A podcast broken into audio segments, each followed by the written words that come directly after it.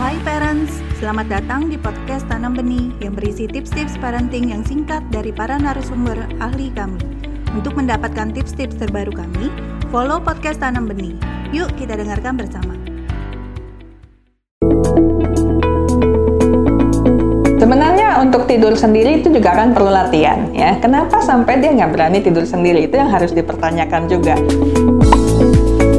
Bisa saja didiskusikan dulu. Kenapa sih nggak bisa tidur sendiri atau nggak berani tidur sendiri? Apa yang ada di balik kenyataan itu ya?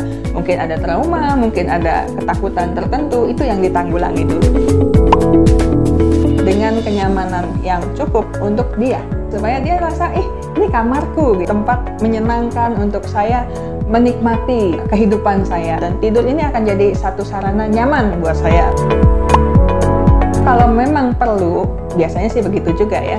Ditemani dulu. Salah satu orang tua temenin.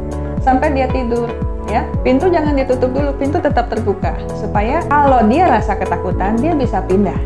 Ini kan namanya latihan memang harus bertahap. Nanti lama-lama nggak usah ditemenin sampai dia tidur perlahan tapi pasti ada tahapan untuk membuat anak berani tidur di tempatnya sendiri. Tapi yang pasti itu tadi, nomor satu, penyebabnya apa? Nomor dua, persiapan ruangannya. Yang ketiga, baru langkah-langkah. Jangan dibalik. Terima kasih telah mendengarkan podcast Tanam Benih. Jangan lupa follow podcast Tanam Benih. Tidak pernah ada kata terlambat loh untuk belajar.